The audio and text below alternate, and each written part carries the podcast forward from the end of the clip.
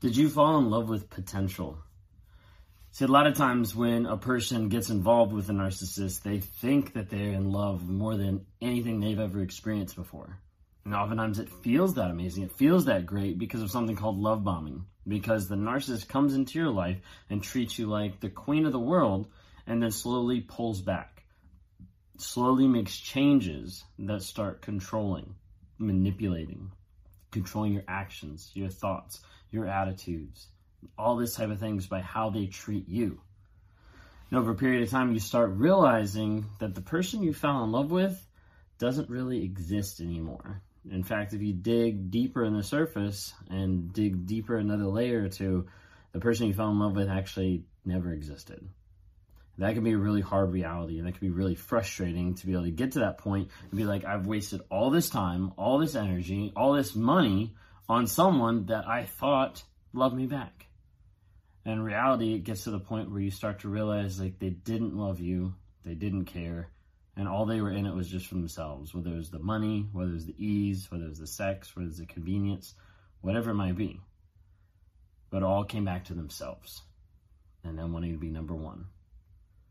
And so as a result, you start the slow decline of starting to realize and have the light open up uh, day by day, like moment by moment, till you get to the place that you realize that what you fell in love with was just potential, but it wasn't reality.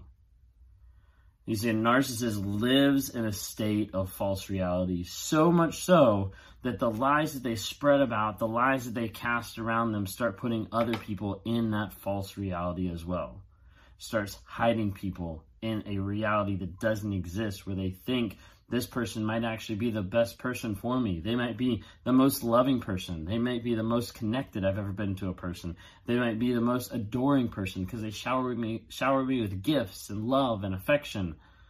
And all of a sudden you wake up one day and that's not there. It doesn't exist anymore.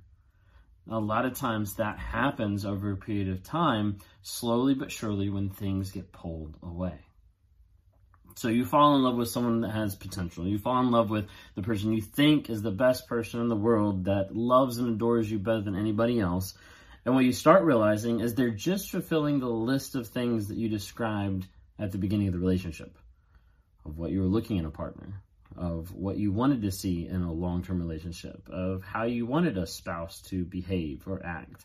And they start to mirror you, or they start to fulfill or check off all those little boxes along the way till you get to the place that all of a sudden they're not checking them off anymore. They're really good at doing check boxes. They're really good at checking off a list that you give them of, okay, I'll act like this. Okay, I'll act like this. Okay, I'll act like this. And then all of a sudden one day you start realizing they're not acting like that anymore they've changed, or at least it appears they've changed. In fact, reality is they never were doing those things. They just had the wool pulled over your eyes over a period of time so they could get what they wanted, so they could keep you longer, etc. And you start to realize, like, hey, the person I fell in love with doesn't even exist. So when you pull away, when you get to the place where you leave the narcissist, when you block the narcissist, when you move on to the next stage of your life with hope, healing, and growth, you have to look back and almost de romanticize the moments that you had with them. You have to take the moments and remember, hey, this moment that I have in my mind where he was loving and held me when I was crying, I can't think of that because the reason why I was crying is because he just screamed in my face a moment ago this moment when um, we had a great time going out to eat, I can't hold on to that as being a romantic and a good memory because on the way home, he yelled at me and he called me a bunch of awful names because he assumed that I was sleeping with someone because of a text message I got. The list can go on and on and on. The biggest thing is understanding that you fell in love with potential. You didn't fall in love with reality. And that's not your fault. It's not like you went out looking to fall in love with someone who didn't exist, uh, but you got hoodwinked. You got someone who gaslit you, who manipulated you, who lied to you, who got to the place where they didn't tell you the truth at all about who they were, about the relationships they had in the past, about how many marriages they'd had, or how many people they'd been with, or how many kids that they have. And you find that almost everything gets to be a lie. And so you get to the place where you've left the narcissist and you have to look back and you have to think through the idea of you're actually mourning the death of someone that never existed. The hard part is while you're mourning the death of someone who never existed, that person is still alive, which makes it very hard to get closure, which makes it very hard to move on, which makes it very hard to break that tie sometimes and be able to continue on with life because that person is still active whether that's out there someplace, whether that's in your town, whether it's in your group of friends, whether it's still connected to your family, that person's still there.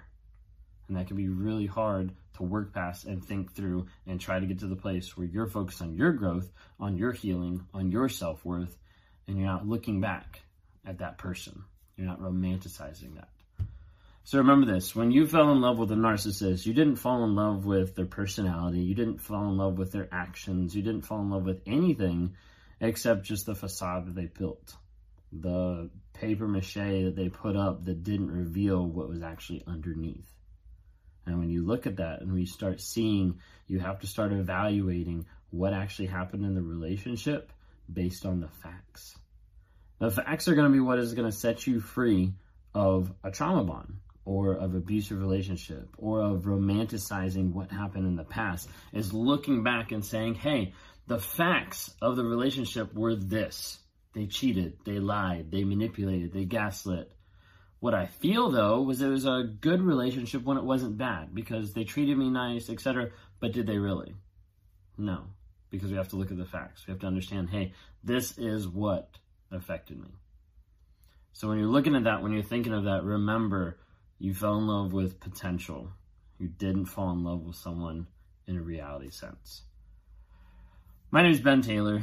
If you haven't followed me, please subscribe. Follow me here on YouTube. Uh, join me on TikTok, Instagram, Facebook. Would love to be able to hear from you, hear your story. Would love to be able to work with you if that's something that you're interested with. So I do one-on-ones on my website, rawmotivations.com. You can go there, click to sign up for a one-on-one. And I talk to really two, two different types of people. I talk to narcissists. I mean, yes, I actually talk to narcissists because I am a narcissist, so I understand a lot of times how they think. That's why my coaching, my talking, my interaction on here a lot of times is different than a lot of other people's because I have lived this shit. Okay. So I talk to narcissists. I try to get them to stop lying. I try to get them to understand who they are. And I try to bring them along that sense of self growth and self awareness to get to a place of healing and helping them change to be a better person.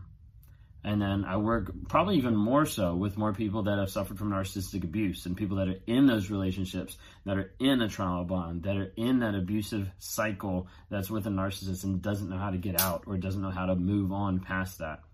And I work with those people every single day with one on ones, with different events, with different coaching aspects and things like that. If that's something you're interested, would love to chat with you more. So go to rawmotivations.com, uh, send me an email at ben at rawmotivations.com or grab a one on one. We'd love to talk to you guys more. And don't forget, please subscribe. Thanks.